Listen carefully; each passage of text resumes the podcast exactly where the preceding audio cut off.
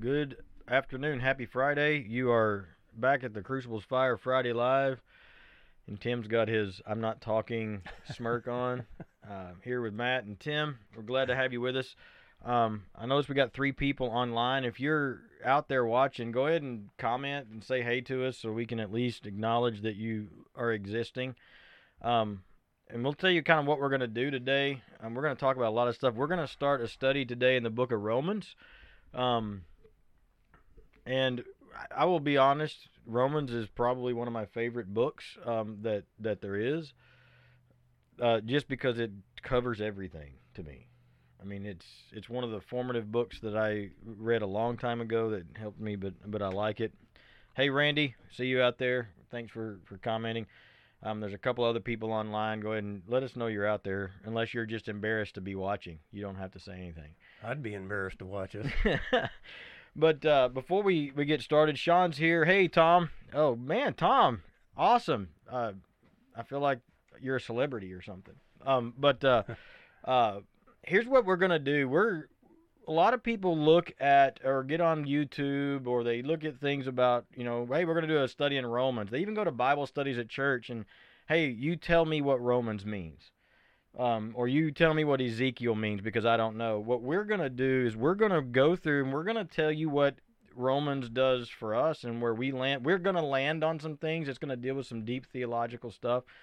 Um, and there's going to be a place um, that we come across to, but what we want to encourage everybody out there to do, one of the things in our ministry that we want to encourage people to do is to contend and wrestle with the with the truth of Scripture yourself. Yeah. Um, you know, the Scripture says the Holy Spirit will lead you into all truth. And uh, Tim's got a great story. I want you to tell us about Oscar and what he said about reading commentaries and things like that. Oh, so anyway, the, one of the ministries that I used to work with uh, in the mission field. Um, well, first let me kind of let me. So I'm like everybody else. I I got a hunger to start reading the Word when I was younger. I was already married. Uh, but at any rate, I just started reading. I had a King James Bible. It was a Scofield study Bible that my granddaddy had had that he gave to me. Don't really know how all that transpired. But anyway, that's all I had, and that's what I was reading. And I was really hungry for it, you know. And so I started, you know, we were going to church, we had Sunday school, uh, we had some pretty good discipleship teachers, but I, you know, I'm always looking for the horse's mouth. Uh, and so I would start, God, what was a J. Vernon McGee? Through the Bible series? Is Oh, that what yeah, it was this, called? This, this some old stuff. You may have never heard of any of this. Uh, anyway, uh, I'd hear these guys' names, and I would find, you know, back then you had to find the books. You didn't have the internet. And he had these little books Mhm. on every book of the Bible, and they were cheap. And uh, and so uh, I don't know if I got all of them, but I started reading some of that Yeah. kind of stuff. Uh, there was another one. What's the other big wig in the Baptist uh, commentaries? John MacArthur? No, not him. Ryrie, Ryle, No, Ma- Matthew Henry. Matthew Henry. Yeah. So I have a Matthew Uh, Henry's. well, every Baptist church on the planet had Matthew Henry stuff. and so I'd go in the libraries and I'd get this stuff and I'm I'm reading what these guys are theologians and they're trained and they have, you know, at least they had titles of ministry. I really didn't know what they'd done or not done. And so that's normal uh, pursuit, I would say. And you know, over time, uh, I would start, you know, I started learning to read Greek, or at least a transliterated version of Greek, trying to find out how it was really worded. You know, that's a big deal in study functions. And I just kind of stumbled into this stuff. I wasn't, I didn't go to seminary or anything. And uh, I was probably trying to prove I was smarter than everybody else around me. Uh, but in the ministry, uh, experience with people that live ministry and do ministry, not just have them, uh, that starts forming your theology. You have the theology that you think it is, at least from an academic sense, and uh, this is what it is, and you even believe it. And then you start watching the kingdom move and seeing what fruit really looks like, and then you start going, well, how does that really work? Because sometimes it's different than what might look like the black and white side of that, right? Right. I'm not telling you theology's messed up or it's wrong. I'm just uh, You're just saying there's an academic side and then there's a practical side, and sometimes they don't always mix mix and mesh up the way well, you think that's they should. right. And so theology is the very word means God study. Right. So, uh, and then somebody will tell you, well, you know, this is our theology. Well, somebody else's theology might actually be different. I'm not telling you which one's right or wrong, but in the end, doctrine comes out of that. Mm-hmm. And I would tell you that doctrine is no more than man's attempt to try to explain how God does things. Okay. And I'm not saying that in a derogatory sense. No, I got it. but I'm saying that sometimes you find out how what he does on certain things might make that get a little cloudy. Right. So, uh, so at the ministry I was at, uh, there was a guy there named Oscar. He was a Nicaraguan. Uh, he was my age, a little older. He was he fought in the in the uh, The Civil War with the Sandinistas. with the Sandinistas. He was a Contra. He was 16 years old oh man. in some deep, ugly combat. At any rate, his dad was a pastor. And uh, Oscar, when that guy would preach, it was unbelievable stuff. I don't mean like doctrinally significant. He's he's following Matthew Henry or one of those. That's how a lot of us do it. Is you hear somebody else preach something that you've read and you've held on to, you think that that's good stuff. But when the Spirit is speaking, like when John the Baptist is out preaching the stuff that he was preaching, and all the theologians were going, "Holy Yeah. cow!" That's what I'm talking about. And so, uh, conversations with Oscar, you know, I've asked him, and I've heard other people ask him, and they'd be like, "How do you get this stuff? Who do you read? Where do you study?" Oscar's never been to seminary. He he has a doctorate degree in like biblical leadership and that kind of stuff, but he got that over time just so he could get into universities to teach. That's the only reason he got it. Uh, but he would answer the he he said, "I just read the Bible and spend time in prayer."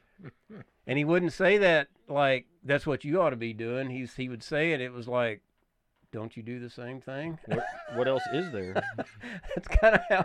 Anyway, that even being around people like it makes you think. So all that long explanation to say that's one of the things that we're gonna uh, try to talk about. Learn, teach, and repeat is not going out and finding what everybody else has to Right. say about it. There's nothing wrong with that, but you need to start learning to figure what that what that really means and what that looks like, and the Lord will tell you if you pursue it. Right, and where that's going to really play into the book of Romans is, like I said, there's we're going to come across things in this book that we're going to have.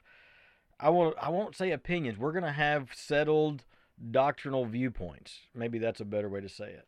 That have come out of experience, study, time with the Lord, and in some reading others when we don't understand and those sorts of things. But I want to encourage you guys um, to study and read, and and just because we say, hey, this is what this is saying, um, be a Berean and go and study, uh, read, because one of the things that we want to do is what do you equip. mean by being a Berean? uh, being a Berean, the scriptures talk about the Bereans were more noble because they went and searched the scriptures diligently and daily about what they were hearing from the apostles to see if it was correct. From the apostles. Yeah. So th- yeah, They would even challenge the apostles, and everybody knew the apostles were the apostles. Right. And, you know, uh, it's important for you a, a couple of things. Um, and I want to be real clear about this. And if you hear us say something, you know, that, man, that's not what our church teaches or that's not what my pastor says, then uh, please do not go to your pastor, your church, and say, Matt and Tim said you were wrong. Um, because, say who? yeah, Matt and Tim, who? Is that like Bert and Ernie? I mean, they're way, way more reliable than we are. But, uh, but but so go sit down and talk with him um if you but, please uh never just take someone's word for it i mean i love my pastor and i sit out there with my scripture in my hand during church a lot of times and uh and and he knows this and if something seems like well that's not exactly how i thought man i'm digging in to see if what it if that's what it was because the holy spirit will lead us into all truth as a pastor teaching, I had men in our congregation that would do that. They would. Uh, we always tell this funny story about how Dan would. I could always tell because he was nodding and with me and doing this real big, and then I could always tell if I said something strange because his head would stop, and he would grab his uh, uh, Bible and he would. I would lose him, He would be flipping through his Bible and he would have a concerned look on his face. And after church, he would stand at the back with his Bible open to a passage, and I knew we were going to have to have a conversation. and so I got to where actually during the sermon, if I looked down and I could see he was confused, um, I would actually, I would actually, uh, Peter, what's up, man? Welcome to the broadcast. Um, I would actually uh, look at him and stop my sermon and be like, all right, Dan, what did I say? You know, because a lot of times I was just saying something incorrectly or whatever, or maybe it wasn't clear. And he would say, Are you saying this? Oh, no, I'm not saying that. I'm saying this other thing. Well, how does that work in life? And we would have a little conversation. And what I've learned is that people that were scared to ask the question also had the question, and it was a time of learning, not just uh, regurgitation. All of that to say, as we go through here, do that go search. I hope that we come across something that makes you go, I'm not too sure about that. And I hope you dig into the Word, and I hope you let the Holy Spirit dig into your heart because He will do that. And we are not here to poo poo commentaries. We are not here to poo poo yeah. people who've gone before us, and we stand on the shoulders of 2,000 years of scholarship. I'm not saying that.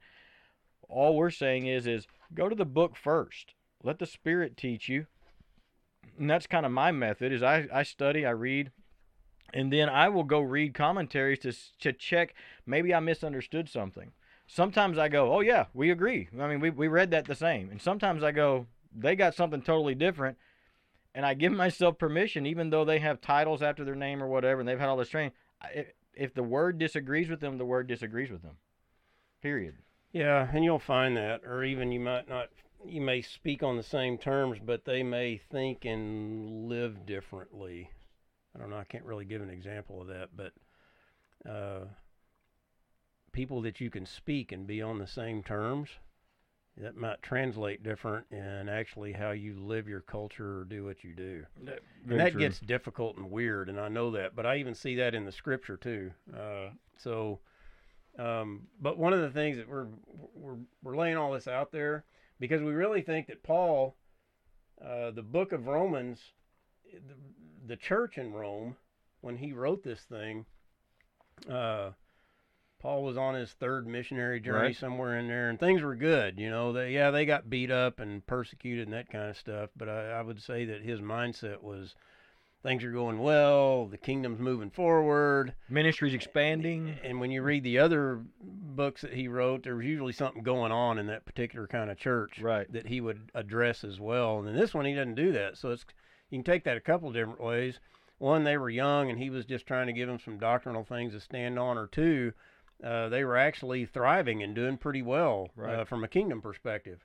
And uh, uh, he wanted to go see him, and that's kind of what he says in here. But Romans is the one book that you could pull out and be able to study almost every kind of uh, theology or doctrine that people always come up with questions on. Yeah. Uh, just from living through things. Why does God do this? Why does this happen and I have to do that? Right. Uh, why do good? Why do bad things happen to good people? Yeah, he he covers that in yeah. this and uh, you know why he brought it to him or whatever who knows who really cares but it was a good conversation uh, that he was putting in there so this one book uh, even the whole i don't know whether to call it a doctrine or theology but you know there's a, a set of terminologies if you if you're into church life at all so once saved always saved or i guess that's i don't know if that's a baptist cliche or where that came from but uh, or you can lose your salvation. Yeah. Uh, that gets in depending on where you are and how studied you are and all that. You can come up with all kinds of names and and attributes of that. But he kind of covers that in this book right. to an extent. And just to give you an example of what we're talking about, this study thing. Uh, I grew up as a Baptist. I always believed that once saved, always saved, and you know, pointing out various passages, and and and that was what I thought. I mean, that was the truth of what it was, but I couldn't articulate it anywhere. And uh, uh, so over time, as I was studying, I started having people that I really respected that were going, I, "You can lose your salvation," and I mean respected from a kingdom, a kingdom people. You know, this is where you get the two different opinion yeah. things. Uh, and so from Romans, that's what made me start having to pursue that. You know how long I spent on that topic? No. Ten years. That's a long time. Except for somebody as old as you, it's not that long. Well, yeah, that's probably true. It's a lot harder to read. If I had what I had today, I'd have been able to do it faster. But I, I didn't spend every waking moment digging on that. But a lot of my theological pursuit was to answer that question. And that's, Well, and- that's where I learned. I was listening to what everybody else, and I was trying to piece together what everybody else was saying and what I thought I believed. And I finally just had to dig down and start reading the scriptures for what it said, and reading a thousand different versions, and reading all kinds of Greek, and having to struggle through all that stuff. And finally, the Spirit of the Lord sat on me and showed me what was really transpiring there. right. And you say, "Oh, Tim, tell me what the answer is." Well, I'm not going to tell you because that's you need to go pursue that. Right. that's what I'm trying to talk about. Well, hey, Mike Satterfield, welcome to the to the broadcast. Um, and that's you know for me, Romans has was the one I, I had one thing that I took out of the book of Romans, and it was involved in that because there have been times if you're like me, you cycle through your life where you feel like you're doing really well, and then you feel like you're tanking. And you're like, there's no way that God can still love me. There's no way that I, and then you'll do really well, and then you are and you're just, it's, it's, it's, and I, you, Paul talks about doing that, and so, but the one thing that brought so that brings the question oh my goodness i know i thought i was saved but now am i not saved because i'm living in Yeah. sin or because i've hit a wall or because i Yeah. feel this way or i feel that way Yep. and so i got into the book of romans on that same question but it really what i was able to bring out of that was an understanding of the sovereignty of god as it relates to every doctrine and every theology Well, and so my end answer is not what I was trying to get to. He pers- he pulled me through all that and kept feeding me on that because I learned a whole lot Yeah. of other things about the kingdom just trying to pursue that one function. right And so the answer wasn't a singular answer that it's obvious out there in front of everybody. It was an answer of realizing the kingdom as a whole. It's like when people would ask Jesus questions and he would say, Come and see. He wasn't going to answer the question because he had 50 other answers to the questions they didn't even know they were going to ask you. Yeah. And, you know, and that's the way Romans is. So Yes, let's, let's- jump in. Um, at the very beginning of Romans, we have, um, what did you call it while ago? The preamble. Kind of a preamble. Um, you see this in a lot of Paul's letters. Um, he's basically just telling who he is. If I was teaching this in a how to study the Bible course, this would be when you're filling out the observation part of who, what, when, and where is in the text. This is like tells you everybody. I mean, it gives you it just, it just tells you. You know, Paul's writing. He's a servant of Jesus. He's a, a set apart to be an apostle of God. So we know who's here. Some books of the Bible, we're not sure who wrote it. You know, this one, it's pretty clear uh, because it's declared. Um, Well, but it's You mean- specific. So Paul, a bondservant of Christ Jesus, these people knew who he was Right. before he started writing this stuff. So what he's proclaiming is, and in this preamble, it's not about him and what his credentials are. It's about who credentialed him. Right. Well, and it's also and in a con- setting it up to do. it's also in contrast to the Saul of Tarsus, who pre-conversion was Saul the Zealot. I mean, he was the Jew of all Jews. He was the up and I always called him the Jewish Billy Graham of the day. You know, I mean, he was the guy that was coming along. Um, he was training under Gamaliel. We know him from another place in Scripture, which was a big deal. As these Jewish boys would come up in school, they would go out and they picked the promised, you know, the, the ones that showed promise, and they would give them to a rabbi because they were going to go into rabbinical training. Um, but uh, not everybody got to go study under Gamaliel. yeah. Okay, I mean, he was. This was the, Big name. and he's in this text saying, "I'm not a servant of that. Yes. I am a servant, a bond servant." Um, uh, what, is, what does he say there? Uh, called as an apostle, set apart for the for the gospel of God. Um, read your version. You, you're in the New American Standard. He said, So Paul, a bondservant of Christ Jesus, is verse 1, called as an apostle, set apart for the gospel of God, which he, God, promised beforehand through his prophets in the scriptures concerning his son, who was born of a who was born of the descendant of David, according to the flesh, from the human lineage, who was declared the Son of God with power by the resurrection from the dead, according to the Spirit of holiness Jesus Christ our Lord, through whom we have received grace and apostleship to bring about the obedience of faith among all the Gentiles for his name's sake, among whom you also are the called of Jesus Christ. um, point to be made there too. I think Tim, as we're reading through that, is as a unconverted Jew, and, and unconverted, I mean unconverted to Christianity.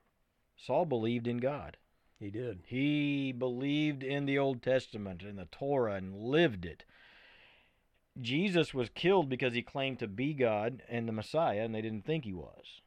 Um, and here Well, they didn't want him to be. they did. That's that's better. They didn't want him to be, and Paul makes no bones about in this first, you know, six or seven verses. This is not just about me serving Yahweh. This is not just about me serving God, though it is.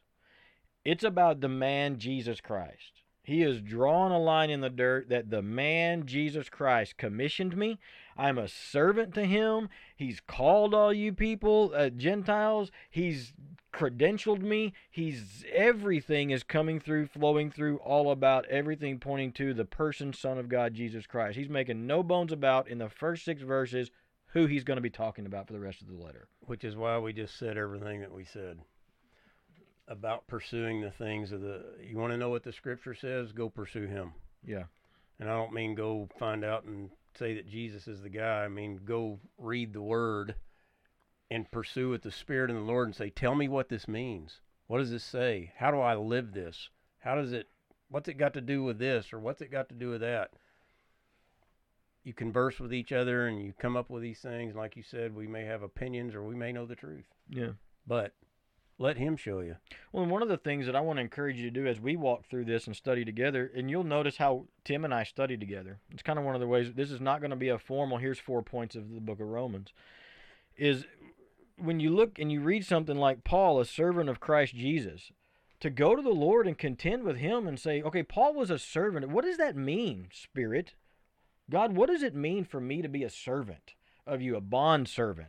You know, how do I live out what I'm reading? And uh, you can ask people, have a mentor, have a partner that you talk to. We do that all the time. But the real, real impactful truth is going to be is going to come to us, come to you as you wrestle with the Lord over these things. What does this mean? To, not that what does it and when I say what does it mean to me, I don't mean that it means something to me and it means something necessarily different for Tim. The scriptures mean what they mean. They mean what they mean. Okay, that's the rule number one. Hermeneutics: the scriptures say what they mean and they mean what they say. They they are the truth, but they impact each of us oftentimes very very differently.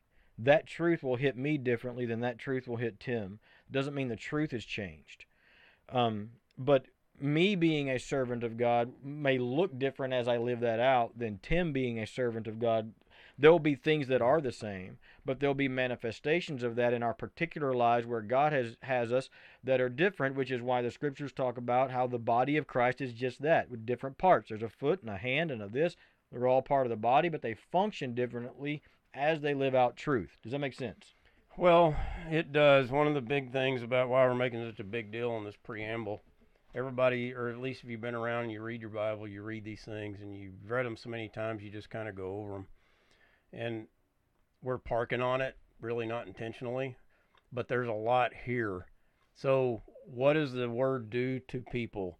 And so we talked about uh, Paul being the bond servant and what he was before that, and literally got knocked off a horse and he still had to in another conversation we would say his heart was perfect toward the lord. He did believe in god just like matt said a while ago.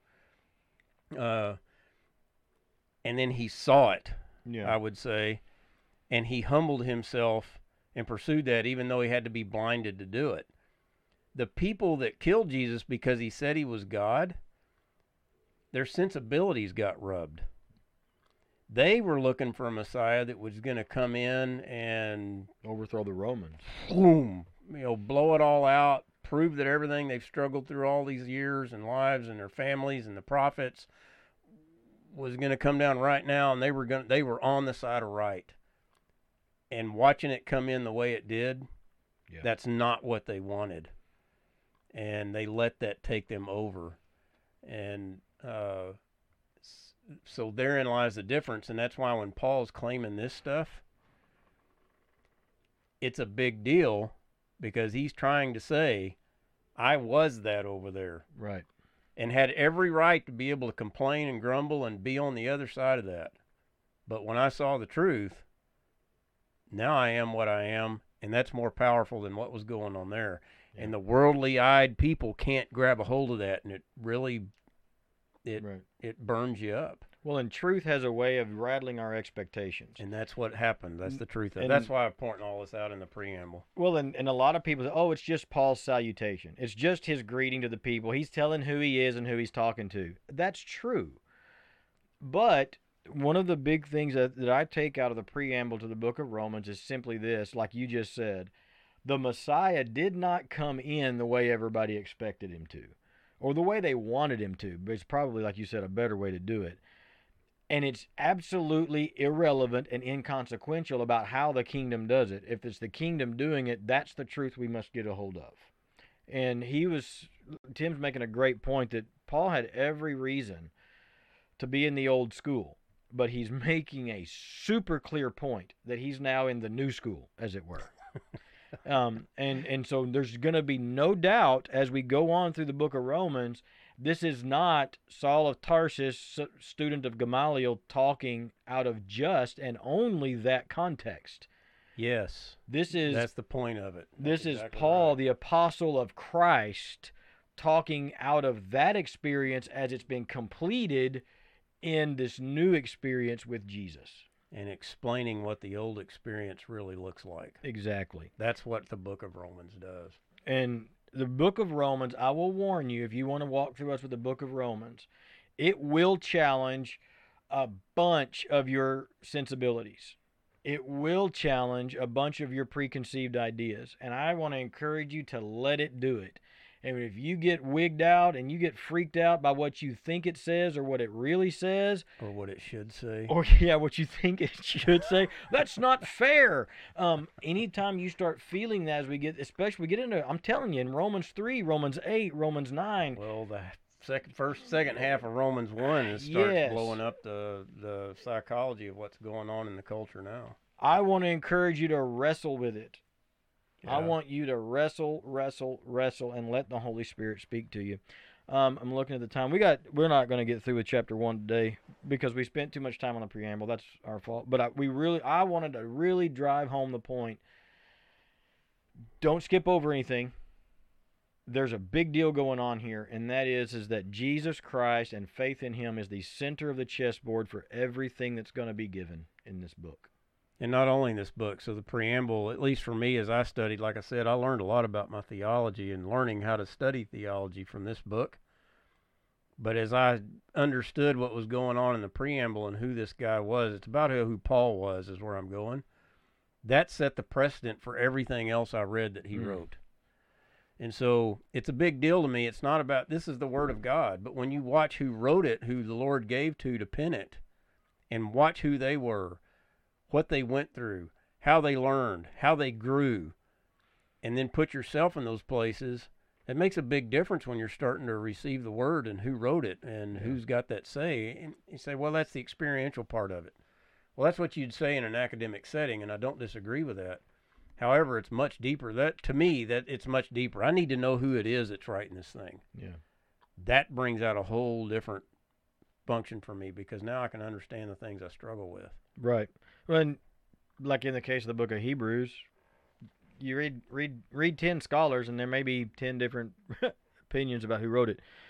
But um, moving on, the next section, I'm not going to spend a lot of time in. Um, he's kind of just basically talking about, man, I want to come see you. Okay, I'm going to summarize it with that. Not that it's not important, but um, I, I want to get to another place, and that is verses 16 and 17. Yeah, yeah, yeah. Um, if you read scholars, of which we are not a group, part of the group, um, but if you read these guys with letters after their names and things like that, um, there's almost universal agreement.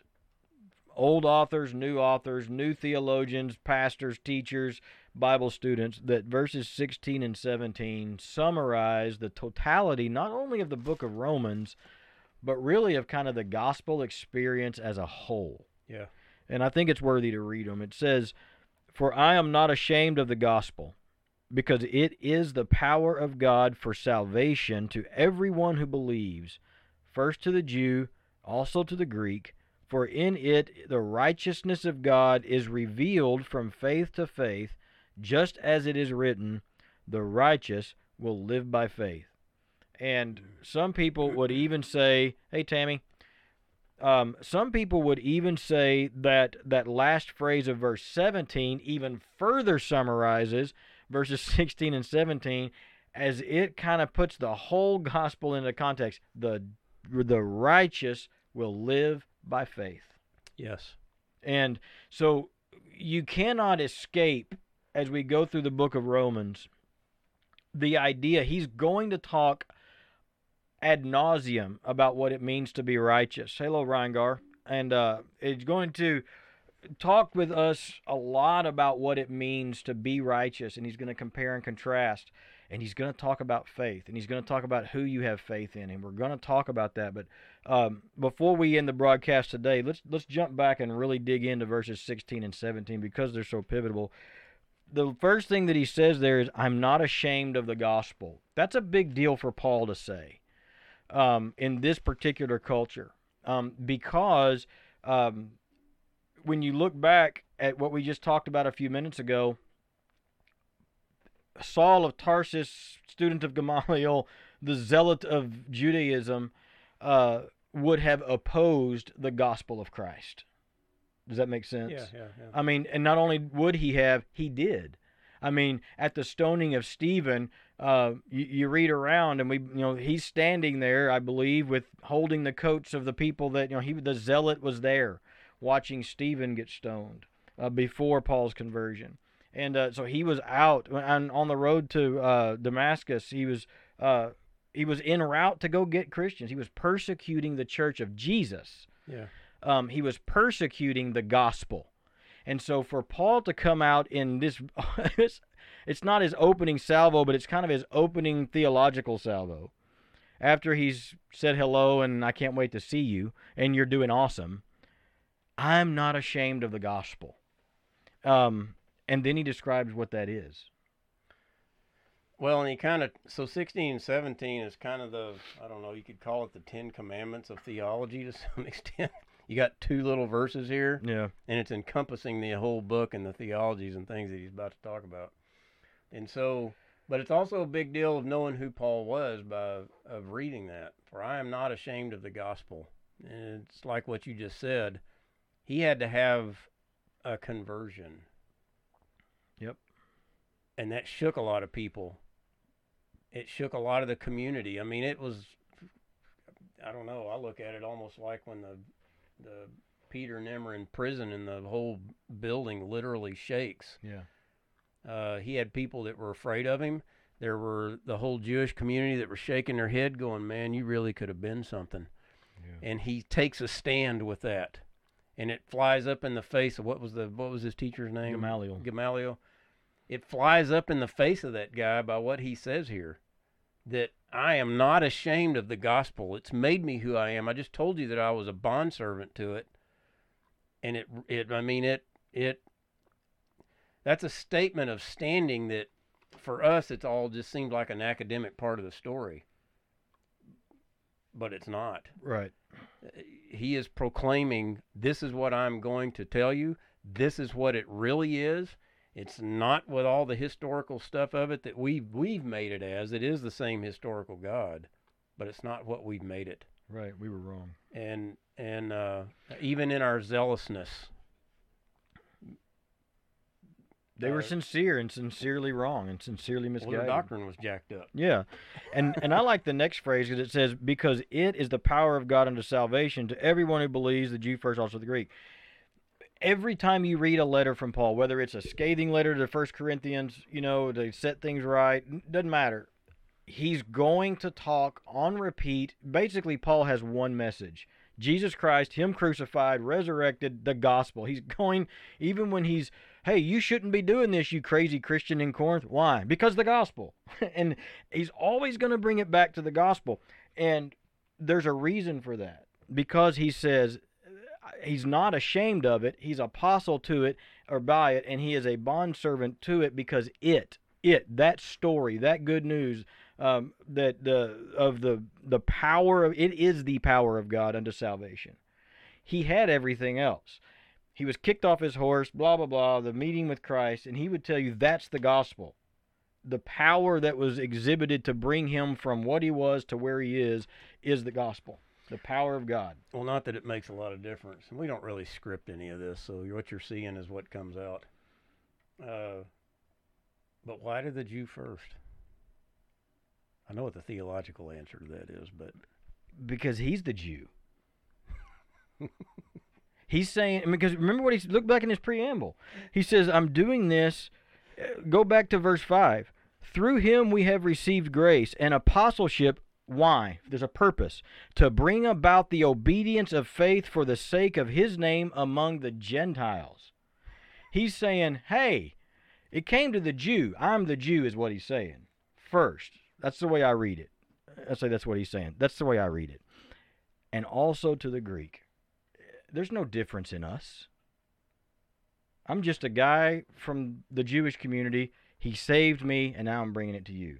What do you think? Yes, well, I, I think it's it's right along in that. It, uh, when he says to the Jew first, uh, also, uh, I'm not telling you what the theologians say that it is. There's a lot of. You'd be amazed at how much stuff is written Yeah.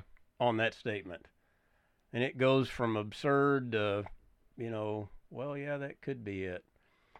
And I'm not here to knock all that, but what I think is, is just as it's written, to the Jew first, because the Jews were trained in the scriptures for a thousand years before this.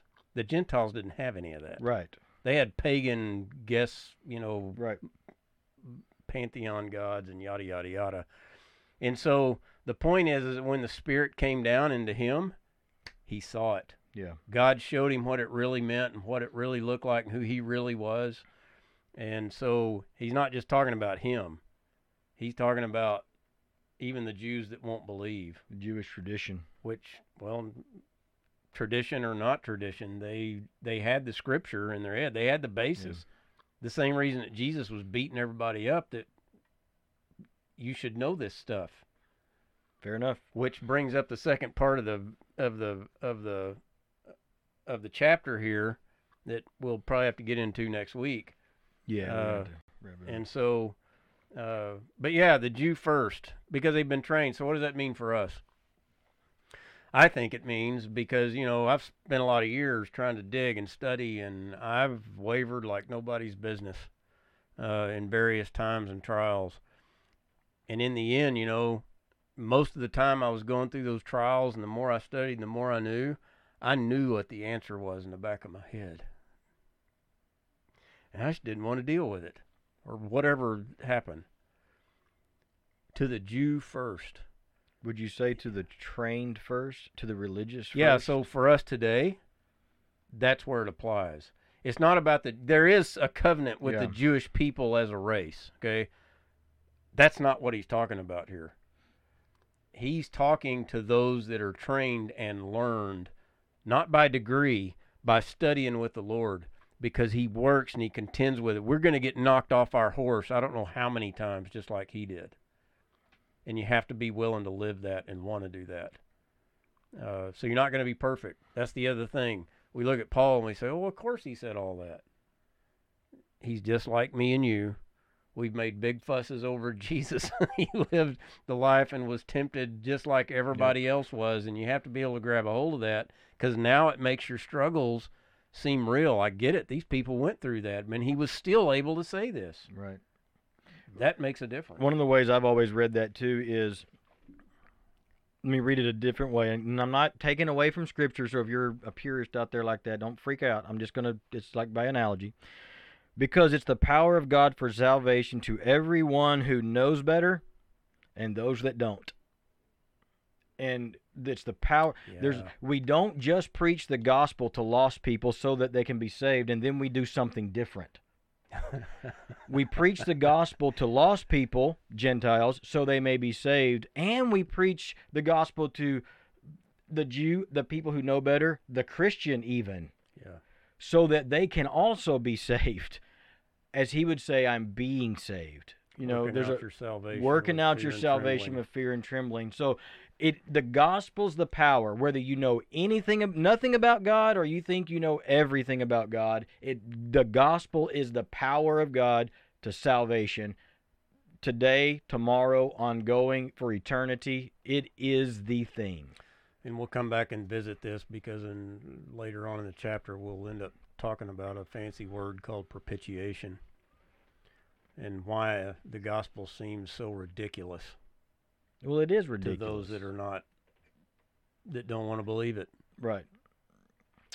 Um. All right, let's just let's just stop it right there and not get in because what's gonna about to happen in Ro- in Romans one is he's fixing to start talking about how the Gentile world took went off the rails. Uh, and and and it's really a commentary on humanity, but uh, um, and it's not just about one group or even a certain. It's really a commentary on humanity. But we don't have time. We've got to, to wrap this up.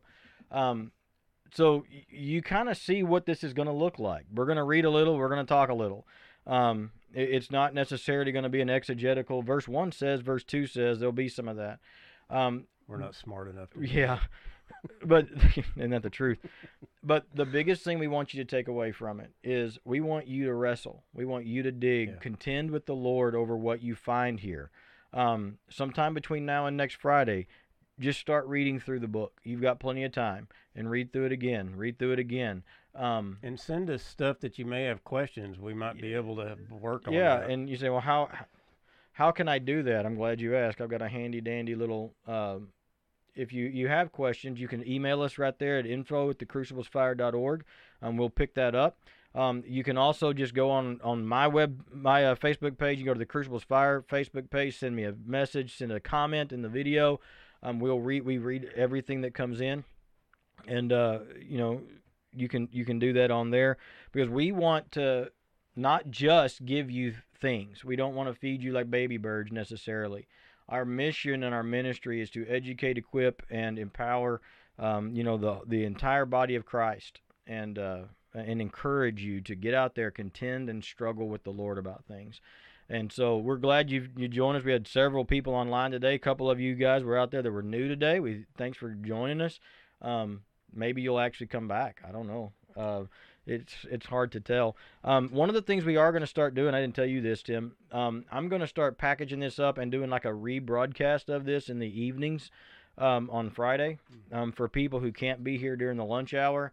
Um, probably do it like a live, but it's going to be recorded. It's be this session, and um, that way maybe some more people can catch it. I've had a few people say, "Hey, I can't get on with you live. Where can I go find this?" Um, it'll also be on YouTube, um, on our YouTube channel, and um, if you want to go out there and be sure to get to our YouTube channel. If I have the I don't think that I have the web address of the YouTube channel. No, I don't on here, but you can just look us up on YouTube at uh, thecruciblesfire.org, and uh, there's a link out there. So if you want to catch us on that, we'd love for you to do that. Um, you got anything before we go? Last words of Well, just whatever. a practical function. We've already talked about it some. We've said it many times before that. And like Matt said, just you have to read it and you have all the tools available to you. You don't it doesn't matter what your intelligence level is, what your what your schooling level is, and get out of your head when you read things, you know, that Paul is the apostle, so of course he's going to write that or Peter is the apostle, of course he's going to write like that. Don't look at it like that. And the way you do that is, is so read this. So I have a New American Standard is typically what I study out of, but I read a lot out of the New Living Translation. I mean, if NIVs, the, he reads the uh, Christian Standard. Bible. Christian Standard Bible. Every one of those versions, and you can get that because it just helps you give context or start learning how to language for a function. Read that. Uh, what is it called? Uh, what'd you say? It was you YouVersion. U version. YouVersion. Yeah, on on your phone, you can go to YouVersion. You can get every. There's other ones that have it apps that you can get every version of the Bible and read it, and doesn't cost a thing. Right. And so you don't have to have the deep theologic theological commentaries or or read some of these big heady people like John Stott and that kind of stuff. Maybe you never even know that name. I would encourage you to find out that name. But uh, nonetheless, just start reading the scripture. Get it Yeah. in all kinds of different languages and functions, and it'll start stirring things up like you wouldn't believe. That's exactly right. Um, we're glad you're here. Um, thank you for coming, Tim. Why don't you give us a word of prayer and lead us out? Yeah, so Lord, we come to you now in the name of Jesus, Father, and uh, thank you for your word and for your life changing movement, Father. uh, you are the creation, Amen. and uh, uh, some of us don't really know how to live in that creation yet. We're still trying to figure it out, but uh, Lord, you are good, hmm and you give to us abundantly, Father. So just be patient with us. Give us a zeal and a heart to, to chew on your word and to want to read it and to pursue that, Father, so that you show us so many other things. So, Lord, we thank you uh, even just for our technology to be able to visit with brothers and sisters online like this, and and we pray, Father, that we can be an encouragement to those to those brethren that are out there, Father. And we ask that your Spirit go out amongst them, Father, and that you give them freedom, Father Mm, yes, Lord. and and and encouragement what little we can we can muster up to send that way father so that they'll learn to pursue you and want to pursue you and learn more about you so that they can walk as Christ did so we ask these things in Jesus name amen Amen. Thank you guys for joining us as we help you learn, teach, repeat. See you next Friday.